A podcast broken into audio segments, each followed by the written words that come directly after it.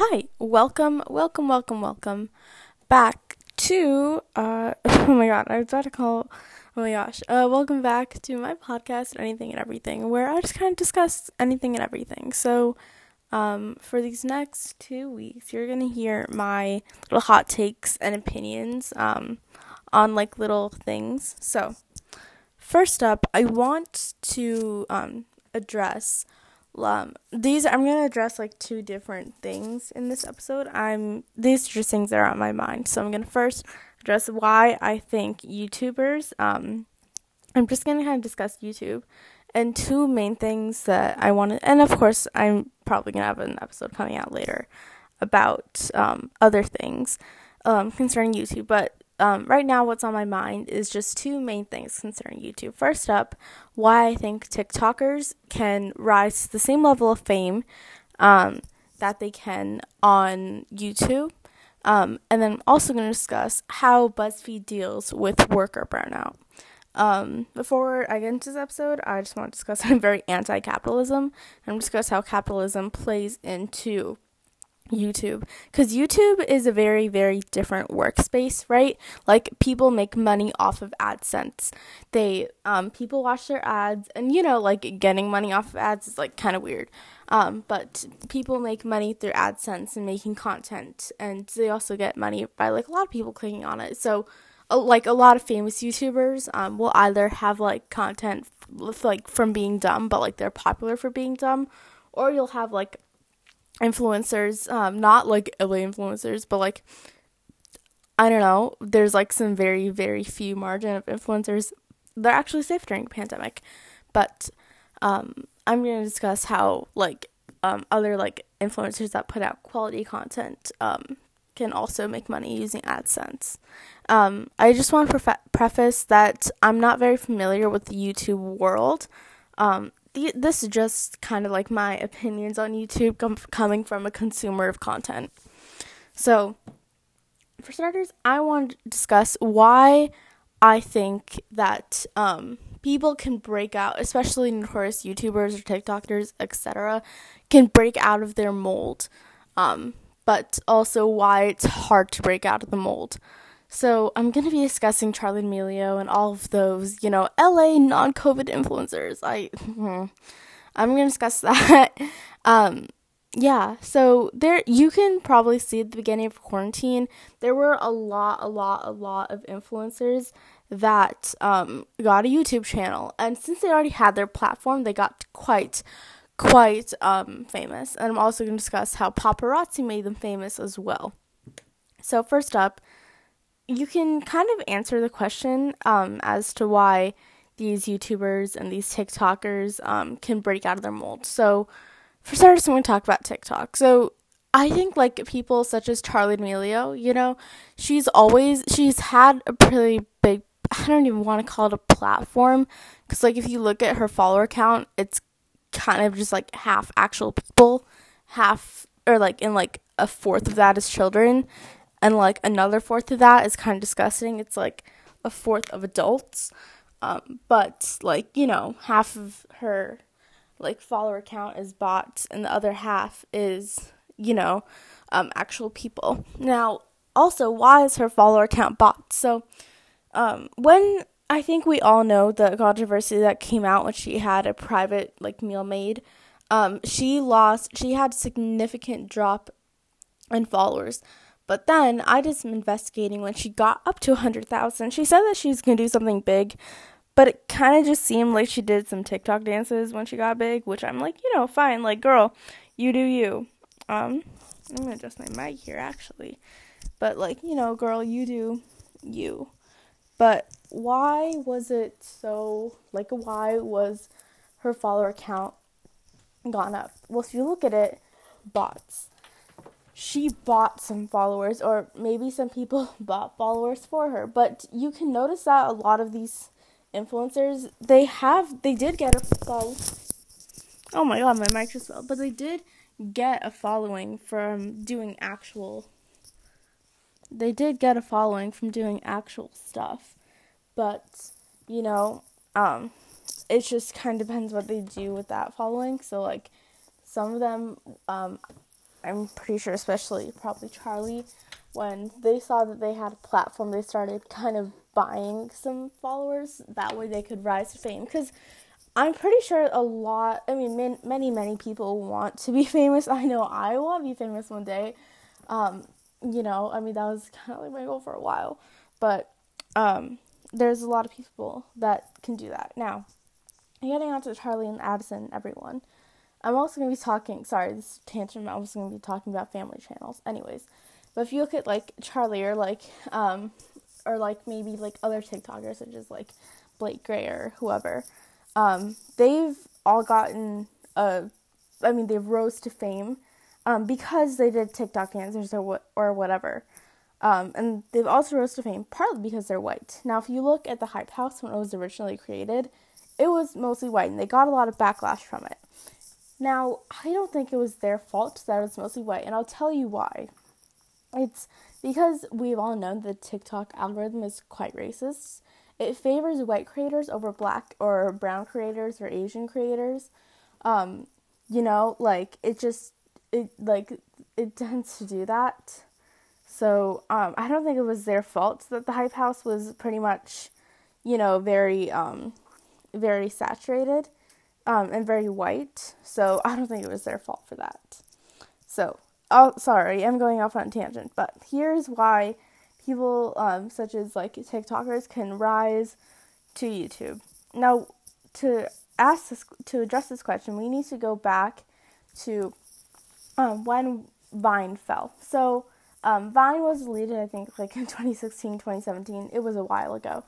Um, I think it was in 2017 though. But yeah, so um sorry, my mind's just loading. Uh I think uh, like you saw a lot of prominent viners start to rise to fame. So if you look at like people such as Jake Paul, Jake Paul before he was problematic. So I think I was introduced in, in uh, I was introduced to Jake Paul um, when he did Bizaardvark. So I would watch Disney Channel, and I stopped watching Disney Channel when I was like in seventh grade, I think, sixth grade maybe, um, just because like you know content wasn't as good, and like a lot of my favorite shows started getting canceled. So I'm like, you know, like now is my time to move on to like Netflix and watching other shows like that. Um, and I moved on to watching like Pretty Little Liars uh, for like two years, three years. Um, yeah, I started moving on to that. But why do I think to? Well, if you look at like honestly a lot of like um, Logan Paul, he started getting a very notorious following. Um, he got I don't want to say notorious, but he got a large. Um, he got many many acting gigs after um, he dropped out of. So what his deal is is that when he rose to fame from Vine, um, he started making money. I assume so then he dropped out of college and he moved to LA to pursue a full time full time career. And you know, like LA's kind of like glamorized, like that's where it's at. And yes, LA is where like if you want to be an actor, you know, you need to be in that Hollywood area, Hollywood like spectrum, I guess. Um, so of course you need to like be close to your work because chances are you will be filming in LA. Um, so uh, Logan Paul moved out there. Um, and he started pursuing a career um, in acting. And he's honestly landed some pretty, um, like, he's kind of landed some, acting gigs, like, you know, in Law and Order or something, or like a few commercials or whatever. So I think he's kind of risen, risen, rose, uh, risen to fame um, by being a viner, and then him being a viner like allowed him to kind of explore this mode of the, explore this mode of acting and putting on a character, putting on a show. So he started becoming an actor like that. And then you can also analyze Liza. Okay, you can also um, analyze Liza Koshy, people like that, just because. Um, oh, sorry. You can also analyze Liza Koshy um, and people such as her who have risen to fame, and uh, people such such as Liza Koshy have gotten following from like a you know she was with David Dobrik at one point. I know, hard to believe. It was a while ago. Um, but she was like with David Dobrik, and David Dobrik was also a pretty prominent Viner. But you know, they both um, had um, a very notorious Vine following. And then when Vine, when they found out Vine was going to get deleted, um, they probably just went like, "Yo, I'm going to transfer over to YouTube now." And they started making a lot of similar content, but now, like, you have to elongate that content. So a lot of Viners have started to do that, and Vine is just kind of like, um, if you think about like when I think about Vine, people have like a larger than life persona on Vine. So when you think about Vine in that sense, um, people also need to have a larger than life persona on YouTube. Um, and I think that was something very, very new for the YouTube algorithm and the YouTube com- uh, community and the YouTube space. Um, so it was just weird. And I think they started, you know, they were going to be filtered under like sketch comedy or like filtered under, you know, having like a life and doing big things. So that was just something very interesting to analyze how a lot of and even Lele Pons, you know, she ended up transferring over to Instagram. Um, and then from Instagram she transferred over to um, to YouTube, which she posts similar content on YouTube and um, and Instagram. But you can analyze how a lot of these prominent Viners who are known for pretty much doing com or I don't even know if you want to call it comedy, but they're known for doing comedy. Um, so and they're known for making quote feel good content. So i think that's just something very interesting to analyze how they can make that seamless transition. Because a lot of people i think like youtube's pretty well known pretty notorious. So um, i think a lot of people like know that. Now why do i think tiktokers can make the same transition? Um, i think you no longer people such as david dobrik you know, but also why is it different? So people such as David Dobrik, right? They got their following off Vine, but now he is known for the Vlog Squad, um, or people like as Liz Koshy. You know, she's known for having a following on Vine, but she now she's just known for being like a comedy YouTuber. Um, and then also people such as uh, Jake and Logan Paul, they're known. Um, Jake Paul and Logan Paul are, are known for two different things but Logan Paul is known for being a very prominent viner. And then Jake Paul is known for his acting career because he got his start um, from a TV show called Bizaardvark, which I liked watching. I enjoyed watching it because it was like also like feel good content. Um, and it was a parody of YouTube. So I think if you can just kind of analyze that content and analyze how different their content is, um, you can start to think about like what kind of happened. Um, and then moving on to why I think TikTokers can and cannot make that same seamless transition. Now, why do I think they can? I think after a few years of having their career, they're going to be known now as they're going to be known as being TikTokers or like being YouTubers. Um, however, I don't think TikTok will go under anytime soon. Vine went under, right? Um, like Vine was deleted, but TikTok probably won't be, um, just because like China needs your data. Um, I don't think TikTok will go under anytime soon, so they can't quite break out of that mold and break out of that space.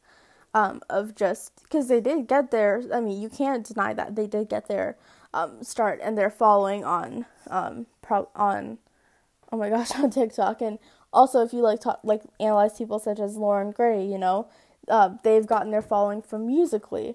So that will never change. Um, but I think you can now think of Loren as like the Instagram girl or whatever. Um, like a lot of people, yes, they have gotten their fault. Like, of course, they're always going to be associated with Musical.ly and doing all those cringy transitions that we all loved as kids. But like when you start to really, really think about it, um, it's just like very, very different content. Um, and also family channels. So Marc D'Amelio, he has a family channel um, called the D'Amelios. I think it's called the D'Amelios. I'm not sure. Um, and you can probably like, I think um, this is just what they're showing, but they have a very nice, clear, um, very healthy relationship um, in their family. Now, why do I hate family channels? For example, the Ace family. Now, I'm pretty sure we all, all know the controversy with the Ace family. Again, this larger than life persona.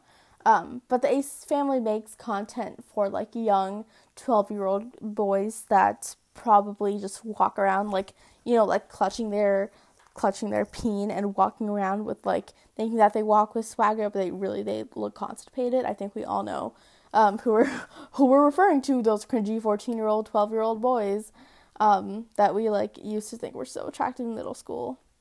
Ew. Um, yeah, so that's kind of the whole spiel of it. Um, so I think that's you know that's kind of why I hate family channels as well because a lot of family channels will show videos and photos of their children which of course you should be able to share videos and photos of your children but when you have a very significant following and like austin austin ace i think that's his name. Like he um austin he has like a very like his family is pretty much um known for like having like you know Catherine McBroom or oh my god Austin McBroom oh my gosh. That's his name but like you know Catherine McBroom or like his kids. Like he literally displays videos and photos of his kids which back then back when he first started getting his following that would have been completely fine. Because I didn't know about the child pe- child pedophile wor- world and I'm pretty sure neither did he. Um because he literally has the brain cells like the size of a rat. Um or like a single he's literally probably running on a single brain cell. I hate that man. Um but uh i think he probably just didn't know that there were pedophiles out there um and then now that we're exposed to like pedophilia he cannot he can't take those photos those videos down of his kids, which I'm pretty like you should be allowed to share photos of your kids. Um, but I think he no longer because the damage has kind of been done. But why is he always like negligent?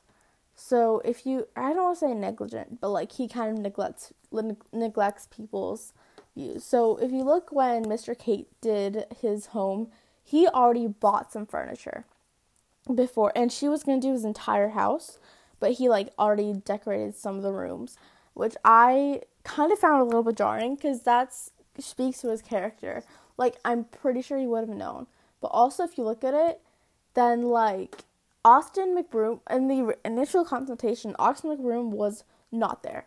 He was not there.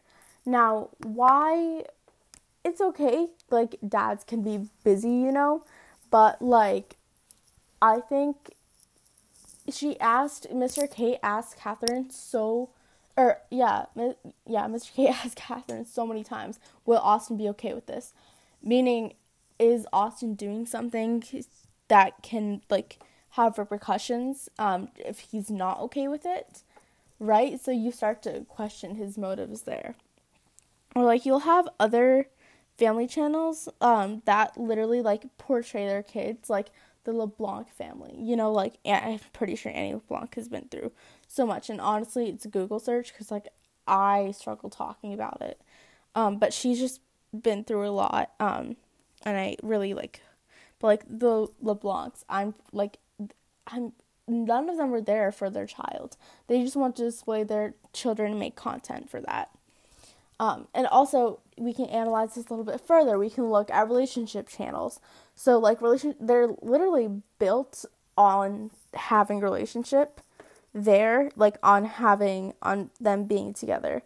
And if they're not to, like if you look at um, other podcasts such as like couple podcasts, if they break up, um, you know, if the if that like couple breaks up, then like you know, it's like everything's gonna be like built on that. Or if you look at like it was like this call her daddy podcast one of the hosts left and there was i'm pretty sure there was some beef i'm not quite sure kind of forgot about the whole beef but like that one of the hosts left so another one of the hosts like had to have the podcast but like the two hosts had a big huge like i, I don't know something caused them to no longer um i haven't done much research but something caused them to no longer um, be co-hosts.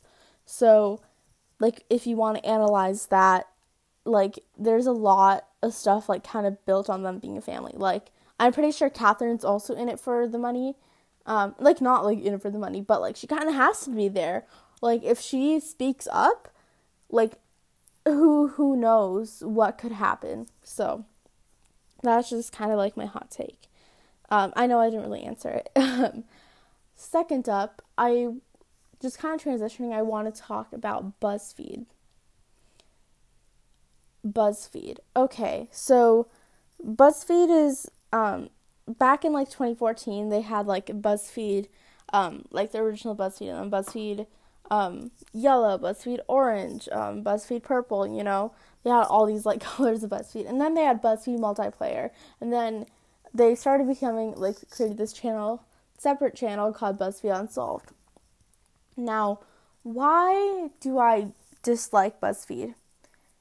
they create this worker, this very harsh, toxic working environment. I mean, if you don't put out a certain number of articles or a certain amount of content, then you can no longer strive to get higher for starters.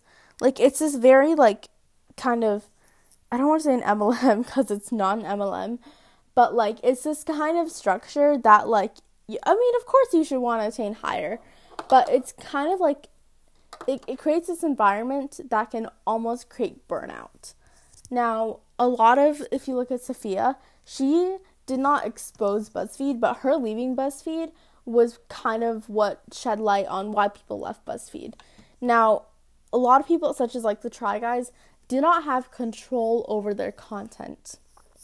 So, meaning if they want to ever get that content back, that they cannot, which kind of sucks.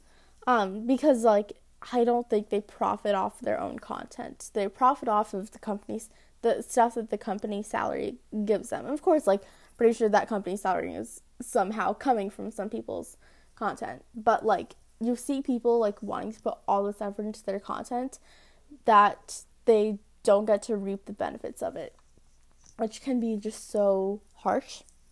Um, and I think it's not a positive thing. So, yeah, um, I think BuzzFeed just creates a very, very harsh work environment. Now, if you look at Aria and Merle, Merle, um, I don't know if they're still together or not, but they were this very notorious couple at the beginning of this pandemic when COVID hit, um, and that they sh- like shared, you know, their struggles, and I think they probably did that on their own volition because they had us all believing that they did on their own volition, but like I'm pretty sure, like you know, BuzzFeed just made them make content. Or if you look at like BuzzFeed Tasty, like their workers no longer had access to their own kitchens or like had access to the tasty kitchen I should say but they were still they still like you know need to make content for their salary because BuzzFeed is built on people making content um so like they still had to make content um but I don't like BuzzFeed you need to put out this number of articles by the end of the day and you need to like you know, you need to have a quota. And I think I'm very anti that quota system. Um, I think if you also want to like look at the that's some very similar to the Wells Fargo controversy, in that um that Wells Fargo controversy is that like you know it's to fulfill a quota of like bank like of accounts you need to open by the end of the day. So like a lot of workers would open up fake accounts, um, and of course like the CEO was held um, accountable for that. So yeah. Um, I think also like if you look at also other like old BuzzFeed content, if you look at Ashley and Andrew, like they were just kind of built on having a crush with each other. Um, and of course, I don't know if that crush is like real or fake. Um, and they're also like BuzzFeed is built on making relatable workplace content, so that can just kind of be something very harsh. Um, yeah, I don't know. I'm just I'm kind of anti like there's some a lot of notorious people that I've left BuzzFeed. And like we know that if the BuzzFeed Unsolved boys leave BuzzFeed, that's gonna have some because a lot of people just watch BuzzFeed. They probably watch BuzzFeed for the Try Guys. They watch BuzzFeed. I mean, I know I watch BuzzFeed for the Try Guys, um, and of course, like I don't really watch Try Guys anymore just because their content no longer caters to me, um, which is fine. I I'm just not in the targeted age group for them anymore. Um, yeah, so I'm just very much anti BuzzFeed, and that's of course a whole other podcast episode. Um, but I'll to kind of elaborate onto why I hate like why I strongly dislike BuzzFeed, I guess, is that if you look at probably producers such as Eugene um, Lee Yang, so he um, had to put out like a certain um, amount of content by the end of the, um, I think by the end of the season or whatever, um, or else he would not like rise up, um, or he would not like get higher, and he would be stuck in his position. Um, or he would probably be dropped from the company. Like, you know, you have this very toxic mind place, toxic workplace mindset in that you don't have control over your content. Once you make that content, that content is BuzzFeed's. That content is no longer yours. Um, and like, I think you probably put all that effort and time and energy and probably even money into making that content, but then that content is no longer yours. And of course, like also if you kind of analyze ladylike ladylike fell apart because a lot of the people that were kind of the backbone of it left now i'm very like you know a lot of buzzfeed shows that i know i watched um i enjoyed um, but then like when they start to leave you kind of start to hear about the how it kind of exposed how buzzfeed just kind of exposed and I don't want to say exploited because they didn't give them harsh working conditions, but they gave them so much pressure to do well. Um, and that, I mean, of course, like everyone has pressure to do well. I'm not gonna like, like be anti someone, but it's just this huge kind of horrible like workplace mindset.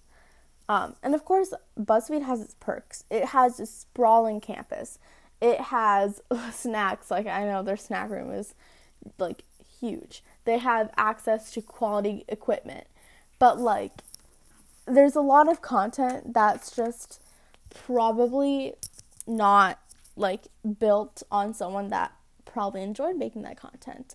And of course you have to be creative, which of course it's like, you know, something for creatives to pursue. But when you honestly look at the backbone of it, it's built to kind of like be negative to other people. So those are my thoughts on BuzzFeed. Um, yeah, that's the end of the podcast episode, I guess. Um, hopefully you guys enjoyed it. These are just like my hot takes um, on like I'm very much anti BuzzFeed um, for multitude of reasons, and I can talk about this in a whole other podcast episode to actually do some research. But yeah, so see y'all next week.